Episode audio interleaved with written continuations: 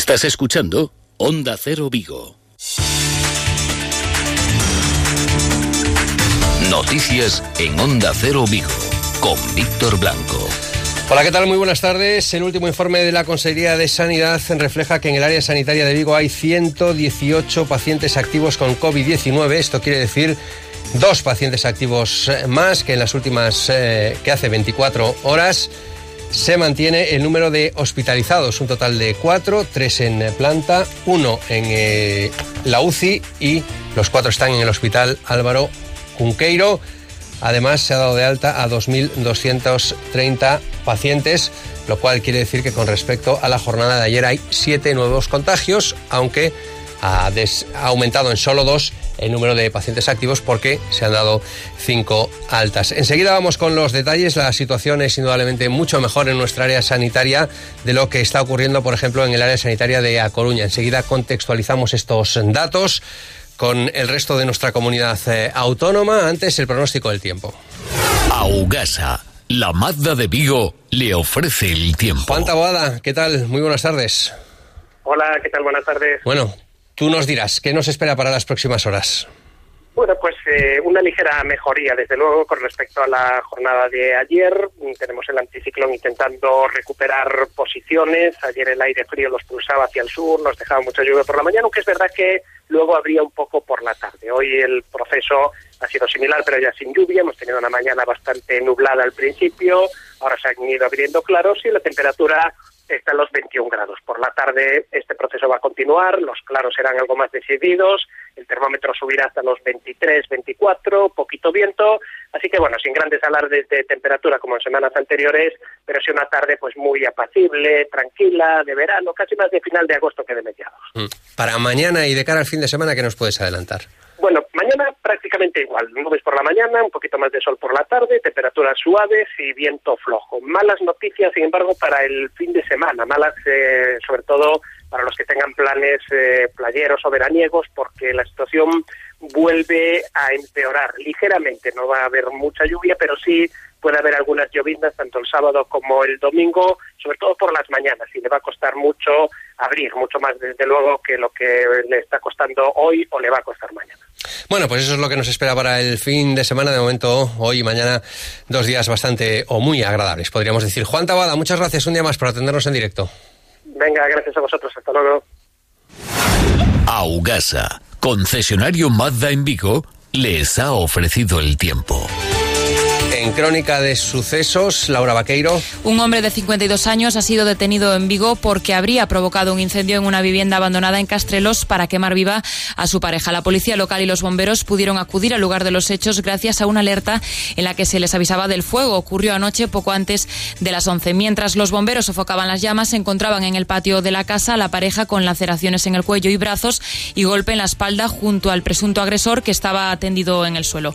La mujer relató a los agentes que el varón habría tratado de quemarla viva, cuenta que la habría arrastrado por el pelo, que habría tratado de asfixiarla, que la golpeó y que la amenazó de muerte, pero logró finalmente huir. Declara que no era la primera vez que la agredía y el hombre, natural de Vigo, fue detenido por presunto delito de violencia de género. Bueno, pues esa detención en las últimas horas por agentes de la policía local en nuestra ciudad. Hace unas horas, hace concretamente 1 hora y media, ha finalizado la comparecencia del presidente del Real Celta, Carlos Mourinho, comparecencia habitual con el inicio de la temporada. De nuevo, luego lo escuchamos muy crítico con la gestión que está realizando el Ayuntamiento de Vigo en lo que se refiere a las obras del Estadio Municipal de Balaídos. Se ha adelantado que a pesar de los retrasos se mantienen los plazos y en el mes de septiembre espera que el primer equipo y el Celta B estén ya entrenando en Mos, en la nueva ciudad deportiva. Nosotros dijimos que estaríamos en septiembre y seguimos manteniéndolo. En septiembre tenemos que estar, o procuraremos estar, pero todo nos indica que vamos a estar entrenando con el primer equipo y seguramente con el B en las nuevas instalaciones. Ha señalado que viven en medio de la incertidumbre sin ni siquiera saber la fecha del inicio de la competición liguera, que podría incluso retrasarse durante varios meses. Eso sí, dicen que prácticamente no hay movimientos de mercado, pero según Mourinho, el objetivo del Real Celta es fichar a un lateral, fichar a un centrocampista, a un delantero centro y también a un extremo, esto contando con que se pueda fichar finalmente a Murillo y se quede el central en nuestro equipo, en el equipo vigués. Con respecto a Rafiña, dice que no está en manos del Real Club Celta, es un jugador propiedad del Fútbol Club Barcelona y habrá que esperar a ver lo que decide el club catalán. Y ahora es el Barcelona el que tiene que mover ficha de saber qué va a hacer con Rafiña. Hay varias posibilidades, a nosotros nos encantaría seguir contando con él, pero a día de hoy, desgraciadamente, no depende de nosotros. Y como decía antes, está todo tan sumamente, pero tan sumamente parado, que es muy, pero muy difícil que en estos próximos días tengamos movimientos, pero aunque pudiéramos, no depende de nosotros. Faltan 13 minutos para las 2 de la tarde. En el control técnico está Ángel Mosquera.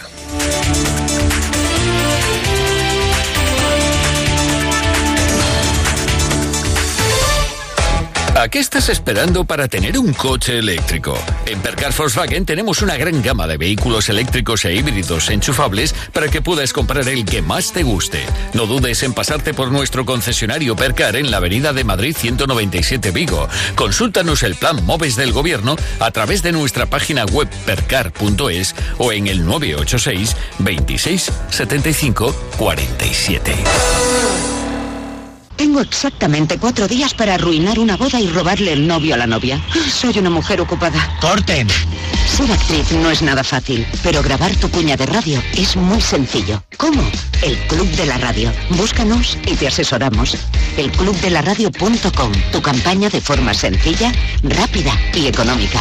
Elclubdelaradio.com. Ya puedes contratar tus campañas en Onda Cero, Europa FM y Melodía FM en elclubdelaradio.com. Decisión anunciada en las últimas horas por el presidente de la Xunta de Galicia, Alberto Núñez Feijóo, prohibición de fumar en la práctica en toda nuestra comunidad autónoma. Luego entramos en detalles de lo que dice el DOGA. Distintas comunidades autónomas que parece que van a seguir el ejemplo anunciado ya por el presidente de la Xunta, por Alberto Núñez Feijóo.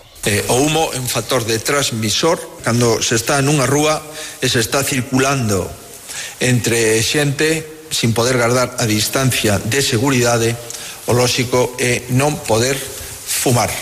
E o decimos para toda Galicia e para as próximas tempadas. El alcalde de Vigo, Abel Caballero, ha señalado esta misma mañana que está muy de acuerdo con esta medida adoptada por el gobierno gallego. Áreas de fumadores tampoco vale. Y yo pido a la ciudad que lo entienda. Y le pido a las fumadoras y a los fumadores, que son gente sensata y gente seria, como es natural, como el resto somos también, que lo entendamos todos. Les pedimos un sacrificio, les pedimos que se abstengan de fumar por el bien de la salud general. Por cierto, de la de ellos también, porque ellos son receptores de humo de otros también. Y el humo de otros también los puede contagiar. Así que es una norma de salud global que a mí me parece muy conveniente. Bueno, pues esto es lo decidido por el gobierno gallego, con el apoyo no solo del alcalde de Vigo, sino también de otros alcaldes de nuestra comunidad autónoma. Hay base científica para esta prohibición. ¿Qué es lo que dicen los expertos, Laura?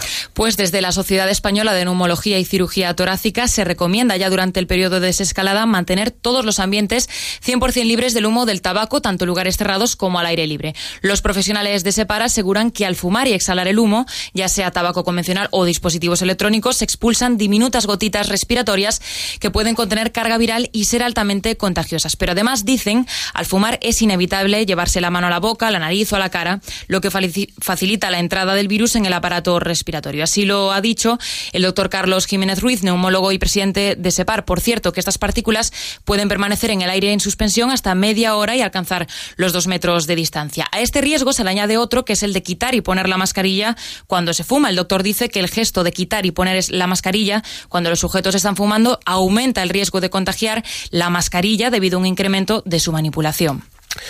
Bueno, y a partir de ahora, lo práctico. ¿Se podrá fumar en algún momento y en algún lugar? Bueno, pues va a ser complicado hacerlo fuera de casa, incluso en la vía pública y, por supuesto, en las terrazas. Escuchábamos al alcalde hablar de ni siquiera zonas de fumadores. En teoría no estarán permitidas las zonas de fumadores porque entre un fumador y otra persona debe haber una distancia mínima de 2 metros, sean los dos fumadores o uno de ellos no sea fumador. El texto íntegro que figura en el Diario Oficial de Galicia en lo que se refiere a los fumadores, se lo leo, señala que en el caso particular de consumo de tabaco, de cigarros electrónicos en la vía pública o en espacio al aire libre, incluidas las terrazas, solo se podrá exceptuar la obligación del uso de máscara y exclusivamente durante el indicado consumo, siempre que, teniendo en cuenta la posible concurrencia de personas y las dimensiones del lugar, pueda garantizarse el mantenimiento en todo momento de la distancia de 2 metros con otras personas. Es decir, tiene que haber 2 metros de distancia entre un fumador y otra persona. Esto podría fumarse, digamos, en una terraza, si está usted solo en la mesa, porque se supone que hay 2 metros de distancia con la otra mesa. En la calle, sería en una calle aislada en la que pueda usted saber que no va a venir nadie acercándose a usted ni cruzándose con usted. Es decir, que es muy complicado poder fumar a partir de ahora fuera de nuestro domicilio. ¿Qué es lo que dice la gente? ¿Qué es lo que has pulsado en la calle esta mañana?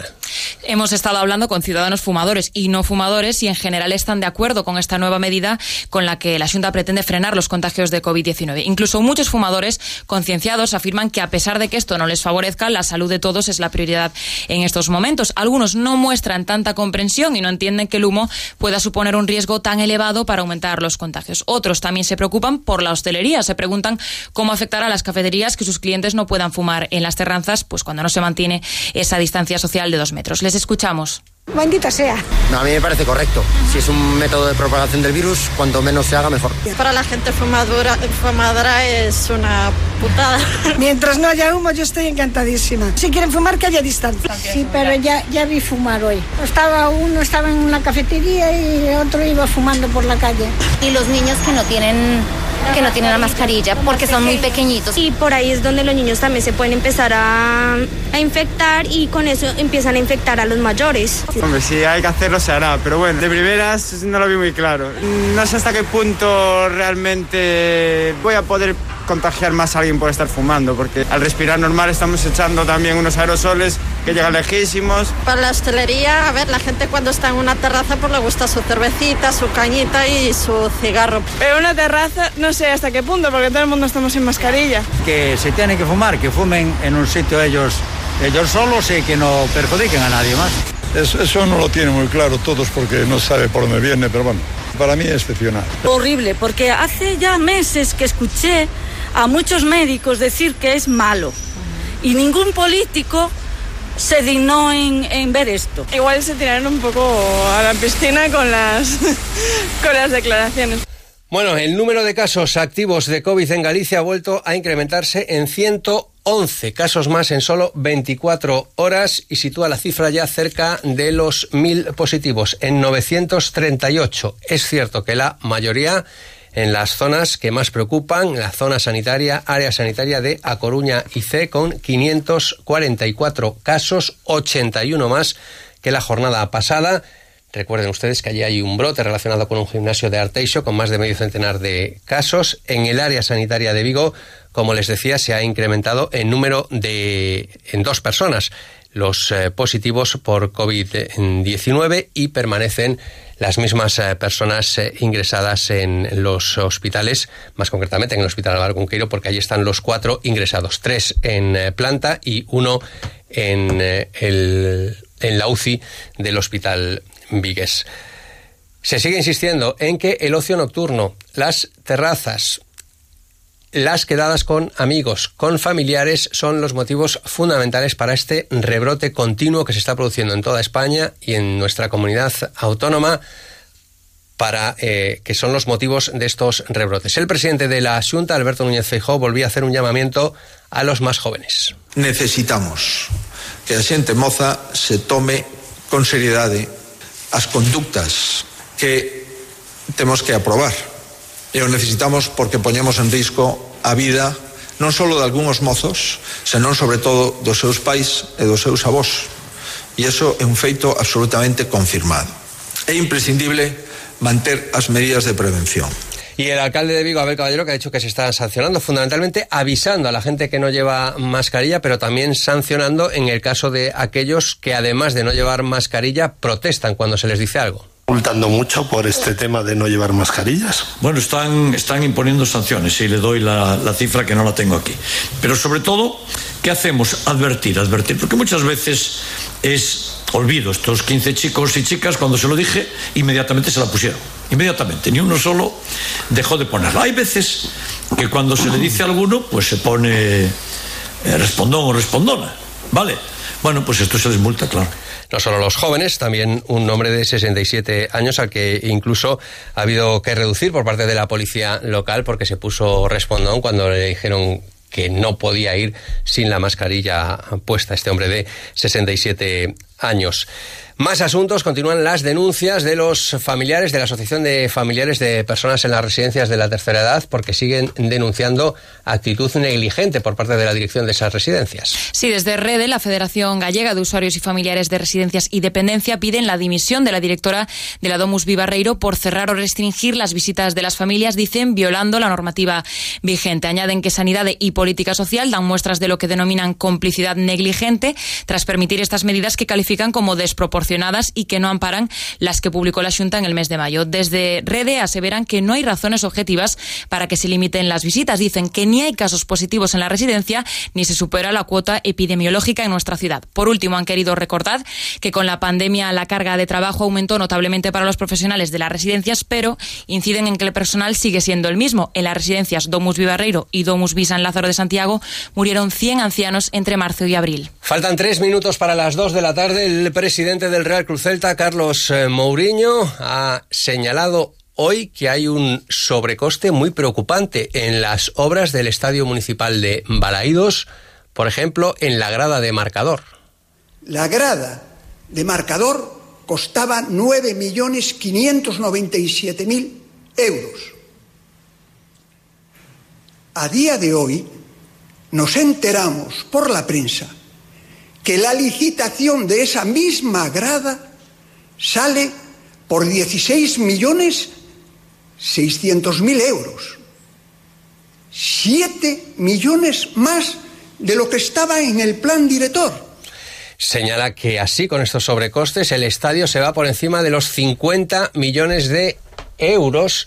Y dice que, bueno, que si fuese un estadio nuevo y quedase bien, que muy bien, pero es que, según Carlos Mourinho, es una chapuza lo que se está haciendo en Balaídos. Se le preguntaba al alcalde de Vigo, Abel Caballero, por las declaraciones de Carlos Mourinho, no concretamente por estas acusaciones de sobrecoste y de chapuza en el Estadio Municipal de Balaídos, sino por lo que escuchábamos al comienzo, el traslado de los entrenamientos del equipo ya en el mes de septiembre a la nueva zona deportiva, a la nueva ciudad deportiva de Mos, y esto es lo que respondía el alcalde. Primero, no conozco las declaraciones y por tanto no las puedo contestar, pero segundo, tampoco las voy a contestar.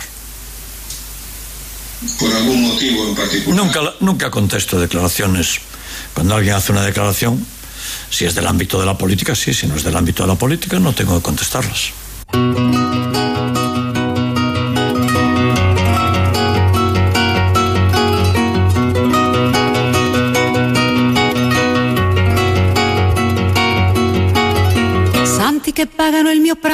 Los cielos con nubes y con claros durante toda la jornada de hoy y también mañana viernes, según nos ha anunciado Juan Taboada al comienzo de este informativo. La situación cambiará el fin de semana, cuando cobrarán mayor protagonismo las nubes e incluso las precipitaciones, que podrían caer especialmente en las primeras horas de cada jornada, de la del sábado y de la del domingo. Llegan enseguida las noticias de España y del mundo. Muy buenas tardes.